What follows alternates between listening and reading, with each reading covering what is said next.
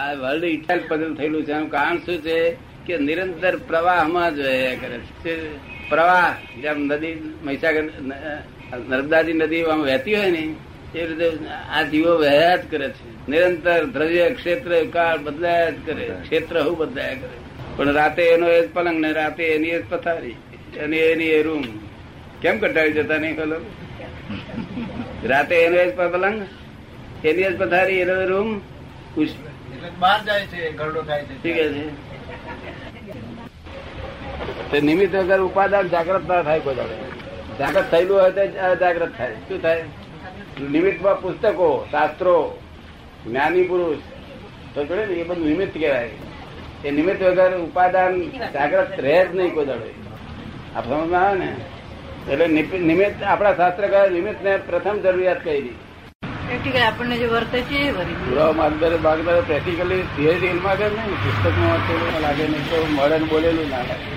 પ્રેક્ટિકલમાં તો આ પોતે શુદ્ધાત્મા છે એવું નિરંતર લક્ષમાં રહેવું આનાથી જુદા રહેવું જુદાપણાનો વ્યવહાર થવો એ બધું ખરું? તને શું લાગે છે કઈ પુરાવા પાયું છે? શું પુરાવા આપી? આત્મા દેહ જુદો છે એ પ્રમાણે અનુભવાય છે દાદા. દાદા જગત એ એક્સેપ્ટ ના કરે અત્યારે. ઘરમાં દાદા અથડામણ અથડામણની જગ્યા અથડામણ ના થાય. દ્વેષના વાતાવરણમાં ક્લેશ ના થાય.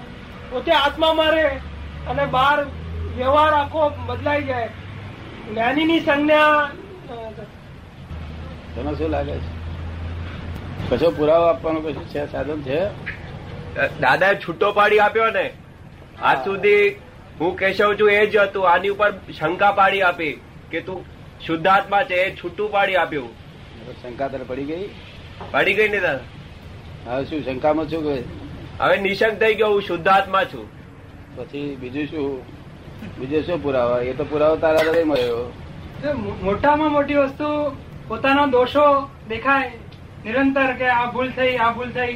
અને પોતે શુદ્ધાત્મા પણ એટલે પોતાને શુદ્ધાત્મા તરીકે રહે અને ભૂલ આની થઈ અને એની પાસે પ્રતિક્રમણ કરાવે. એ મોટું થર્મોમીટર ખરું. તો પેલા લોકો કે અમને દોષ દેખાય છે. તેનું ફળ શું? આમ જોવા જઈએ તો જે બધા લોકોને જ્યાં મોહ થાય કસાય થાય તેવા વાતાવરણમાં આ જ્ઞાનની જાગૃતિથી પોતાને મોહ ના થાય કસાય ના ઉત્પન્ન થાય. અને અને વખતે થાય તો પણ પોતે જુદો રહીને ચોખ્ખું કરી શકે. એટલે ક્રોધ માન માયા લોભ થતા નથી. એ મોટા મોટો પુરાવો માગેલું એ તમને નથી થતા એનો પુરાવો આપો પછી. પછી કોઈ ગુસ્સો થયા ત્યારે કે છે આ ગુસ્સો થાય છે ક્રોધ નહીં કે ના એને એક્યુએશન છે. એટલે ક્રોધ માનમાં લોક નથી એટલે પુરાવો આપી શકાય. ક્લેશ થતો નથી તે કહ્યું ને. એમાં કઈ કારણો હોય? ક્લેશ તો પેલો પેલો પાછો બોલે નહીં નહીં તો ક્લેશ કે. બોલ્યા ક્રોધ માન માયા લોક તો ના કહેવાય જ નહીં. ક્લેશ તો એ છુપાવે. આત્મામાં રહું છું એમ એ કે? આત્મામાં રહું છું હું પણ. હા એવું દેહ જુદો છે. બધું બોલે કઈ કરી ભગવાન દઉં કશું રાખી ના. છું. તે આમ ખગડાય તો મેં ખગડે એ ખગડે છે? તાર શું થાય છે? એકાકાર છે? દાદા દેહ દેહમાં એકાકાર નથી. શામાં એકાકાર છે? તે દેહ સ્વરૂપે રહેલો છે. દેહ સ્વરૂપે રહેલો છે. દેહમાં દેહમાં એકાકાર નથી. દેહ સ્વરૂપે રહેલો છે. કયા સ્વરૂપે કયા રહેલો છે દેહ સ્વરૂપે દેહ સ્વરૂપે એમ હા એ તો આકાર તો એનો દેહ જેવો છે. ને. હા, પણ પછી સ્વરૂપ કે છે ને. છૂટો પડ્યો કે નહીં પડ્યો? અનુભવાય છે દાદા. છૂટાપણું અનુભવાય છે. એમ? ખકડે ખગડે છે એનો અર્થ કે શ્રીમદ કહ્યું કે મારો આત્મા મેં ખગડે છે. જેમ નારિયેળમાં ગોળો ખગડે. મમ્મી પાણી ઉકાઈ જાય એટલે શું થાય? પડ પેલા છૂટું પડી જાય કાચલા સાથે. છૂટું પડી જાય. એમાં નારિયેળ નથી આવતા હોય? જોઈ લો. આખો ગોળો જ નીકળે. આપણે ભાડીએ ને તો આખો ગોળો જ નીકળે. પૂછે છે કે આ આડોશી પાડોશ હોય કે ઘરના હોય એ છે તો કઈ રીતે આપણા ક્રોધમાનમાં એ લોકો જોતા હોય એ લોકો? તો એ આ ડિસ્ચાર્જ છે એવું એ લોકોને તો ખબર ના પડે. ના ખબર તો એ લોકો કઈ રીતે માને? એમને કઈ રીતે. પુરાવો અપાય? ના પણ એમને ખબર ના પડે. તો આ પુરાવો કોના માટે છે? તો ઘણા વર્ષે એ લોકોને ખબર પડે. ઘણા થાય જ્યારે ટોકી ખલાસ થતી જાય તેમ તેમ ખબર ના પડતી જાય પણ ટોકી ખલાસ થઈ જાય તો ખબર પડી. જાય એ કે તો પછી બહારના ને તો આ પુરાવો એક્સેપ્ટ ના પણ થાય ને? ના પણ ક્રોધ માનમાં લોકો ગયા છે એમ કહીએ એની જોડે. તો તપાસ કરો આવે તમે. તો એ કે છે કે ક્રોધી હોય તો એનો ક્રોધ તો દેખાયા કરે લોભીઓ એનો લોભ દેખાયા કરે. તો પછી એક્સેપ્ટ તો કરે જ નહીં ને પેલો? ના પણ એનું વ્યાખ્યા એનું ડેફિનેશન જાણે હોવો પ્રબળ હોવું જોઈએ ને. ક્રોધ હોય જ ને. તો ગુસ્સો હોય. તો એ કે જગત ડેફિનેશન કરતા બહારનું માગે છે કે છે. વ્યાખ્યા નથી માગતી જગત બહારનું માગે છે એમ. પૂછનારા માણસો વ્યાખ્યા માંગે. તત્વને જાણવાની બહારના લોકોને કઈ બહારના લોકોને તો સમજણ જ ના પડે. કેટલા ગાયો બેસે ને ક્યાં સમજણ પડે? અમને ક્રોધ માનમાં લોકો. એ આમ જે જે કરે હું જઉં તો? એવું એ લોકો નહીં ખબર. આ લોકો નહીં ખબર. પણ જે જાણનારો છે જે હા પરીક્ષા કરવી જ છે એને આપી શકાય પૂરા. અમે એ જ પૂછે બીજો કઈ આ લોકો પૂછે જ નહીં. આ તો એમ જ આપડા જેવા જ છે. એમ કહીએ પછી એ કે છે કે ગુસ્સે કેમ થયા હતા? હતા કે એક ગોરો જ નથી ગુસ્સો છે? અજીવ ક્રોધ કહેવાય. અજીવ ક્રોધ. તમારો જીવતો ક્રોધ. તમને બાળે અને પાડોશી નવું બાળી મળે અને આ હરગે નહીં. જોયેલો અજીવ ક્રોધ. જેની પાસે હિંસા નથી એ બધો અજીવ ક્રોધ છે જેની પાછળ હિંસા એમના પરિણામ હિંસામય હોય તમારા અહિંસામય પરિણામ કેવા હોય? કે છે બધા બોલે છે. આવણે સુધી કરી. પેલી ઘડી જાણતા છે બધી આવવાની છે છેલ્લી ઘડી એટલે એનો અર્થ છે એવું ફિટ થઈ ગયું બધા બોલે છે છેલ્લી ઘડી દર્શન થઈ જાય. એટલે છેલ્લી ઘડી ના બોલશો? બાલ છેલ્લી ઘડી ની વાત કોઈ કરે જ નહીં. એટલે કે એ વાત કઈ કરી? અમારું સુખ જતું રહ્યું કે એમાં ચીજ જાય ને એટલે તારે સરસ ચા પીતા હોય ભાવે નહીં. સુખ જતું રહે. આપણા મહાત્મા એટલે છેલ્લી ઘડી આવશે એની તૈયારી હોય. આ આપણે આત્મા સિવાય બીજું કશું નથી. દેવ દેવીઓ જેવું કશું છે નહીં. એમ એમ દાદા કે છે તો કે છે કે બીજી બાજુ પર લક્ષ્મી દે લક્ષ્મી દેવીની વાત પણ આવે છે કે છે તો એ બધું શું છે કે છે સમજાતું નથી એમ. શું આવે છે વાત? એ લક્ષ્મી દેવીની આવે છે લક્ષ્મીજી ની વાત આફતાવાણી બીજીમાં. તો એ શું છે કે કે દેવ દેવીઓ જેવું છે કે નહીં? સિવાય કશું નથી એવું આપણે ક્યારે કહ્યું છે?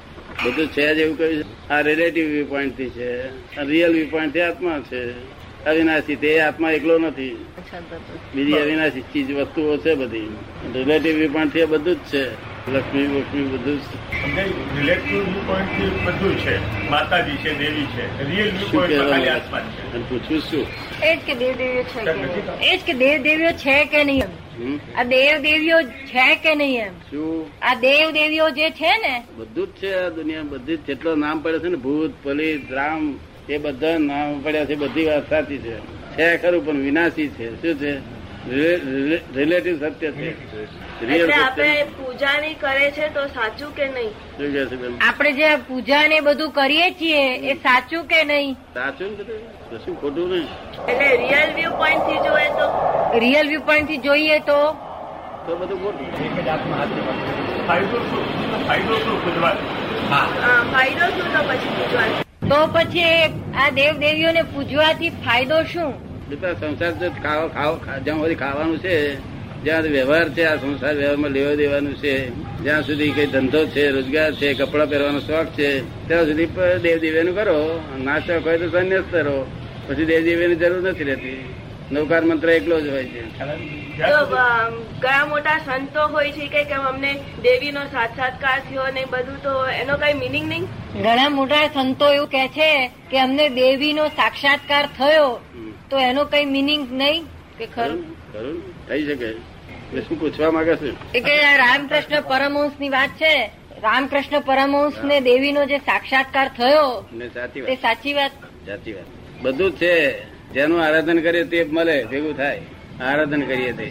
એમાં પ્રગતિ થાય કશી? જ્યાં સુધી મોહ છે કપડા પહેરવા છે સારા સારા કપડા જોઈએ છે માથું ઓળવા છે ત્યાં સુધી દેવી દેવીઓને બધાની જરૂર છે. જયારે મોહ નહીં હોય ત્યારે સંદેશ મંત્ર એકલો નૌકાર મંત્ર એકલો બોલે ચાલે. પછી દેવ દેવીઓની જરૂર નથી. સંતોને એમ કે રાગ દ્વેષ તો હોતા નથી તો પછી શા માટે દેવીને પૂજે એમ કે સંતો ને કઈ રાગ દ્વેષ કશું જોઈતું કરતું હોતું નથી પછી શા માટે દેવ દેવીઓને? રાગદ્વેષ જ હોય. સંતો ને બધાને રાગ દ્વેષ હોય. જ્યાં સુધી મિથ્યાત્વ છે ત્યાં સુધી રાગ દ્વેષ જ હોય. આત્મા કઈ બી હોય ત્યાં રાગ દ્વેષ પછી ગમે ત્યારે ઊંચા દેખાય આપણને. ત્યાં સુધી બાહ્ય ધર્મ હોય ત્યાં સુધી હા.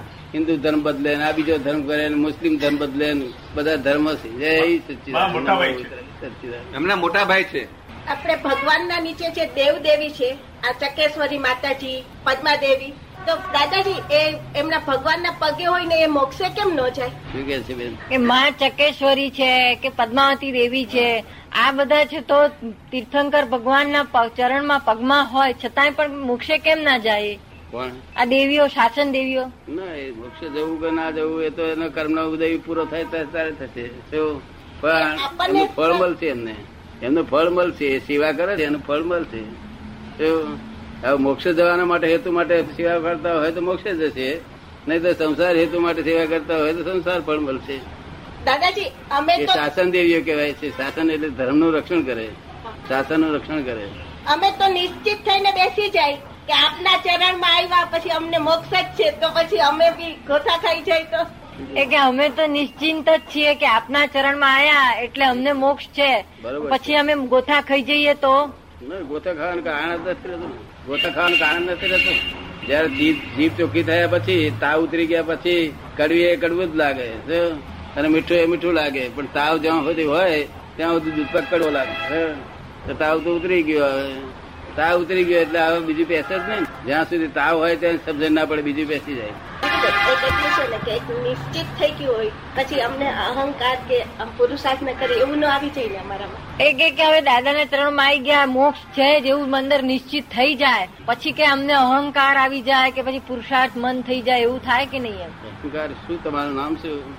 ઉષા. ઉષાબેન. ઉષાબેન. ઉષાબેન. તો તમે ઉષાબેન છો શુદ્ધાત્મા છો? શુદ્ધાત્મા છું? શુદ્ધાત્મા. શુદ્ધાત્મા. પછી તમારે કોઈ જાતું કશું બીજું અડે નહીં પછી. ઉષાબેન છે તમારે જ્યાં સુધી ઉષાબેન છું એવી રોંગ બિલીફ હતી ત્યાં સુધી આ સંસાર છે.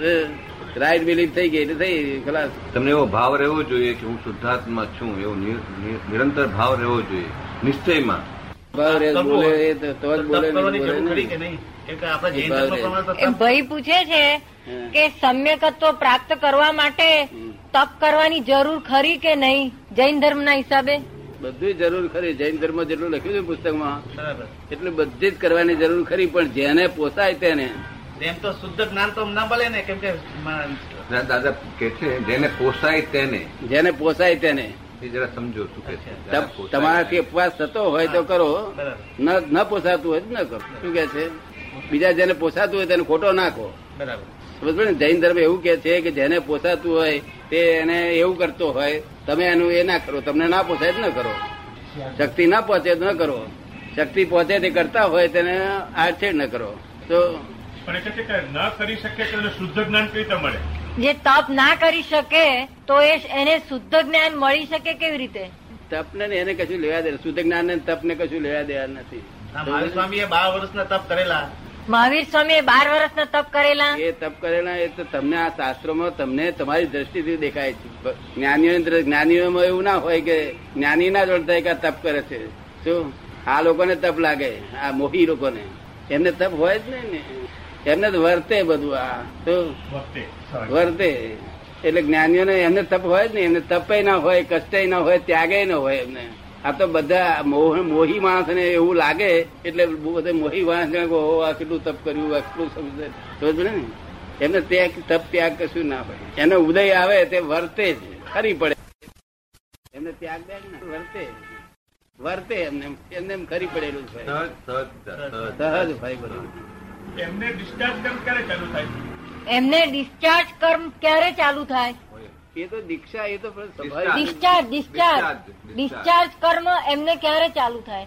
ડિસ્ચાર્જ કર્મ તો એમને જન્મથી જ હતા. જન્મથી જ બધા આ જે સ્ત્રી બી બધું ડિસ્ચાર્જ આ બધું તપ ને બધું થઈ જતું હતું એમને. એ તપ જ નહીં આ તો લોકોને એમ લાગે કે આ હો કેટલું તપ કરે છે. જો તમને સમજ પડે ને? મને આ જગતની કોઈ ચીજ ખપતી નથી. કોઈ ચીજ મારે જરૂર નથી હું કોઈ ચીજ મને ભીખ નથી. એટલે લોકોના મને જાણે દાદા શું છે તે? કેટલો તપ કરતા હશે અંદર? અમને તપ જ ના હોય અમને આનંદ હોય તો ઉડતું ખરી પડે ઉડતું. આ તો બોજારૂપ લાગે. જેનો તમને મોહ છે એમને બોજારૂપ લાગે. એમને ઉડતો બોજારૂપ લાગે. શું તમને છે આનંદ હોય એમાં. જગત આનંદ હોય. એમને બોજ બોજારૂપ લાગે તો. એટલે એને એમ ખરી પડે. દાદાજી ક્ષણ કેવી રીતે જીવવાની? ક્ષણ ક્ષણ કેવી રીતે જીવવાની? એક એક ક્ષણ કઈ રીતે જીવવું એમ? એમને પોતાને માટે પૂછું. જ્ઞાન જ્ઞાનમાં જ આપ અમારા જીવનમાં આયા પછી તો હવે સમ્યક રીતે જીવવાનું હોય ને. કે તરત ખ્યાલ આવી જાય કે આ ખોટું થઈ રહ્યું છે એટલે આંખમાં. પાણી રડું આવી જાય. એવું થતું જ નથી.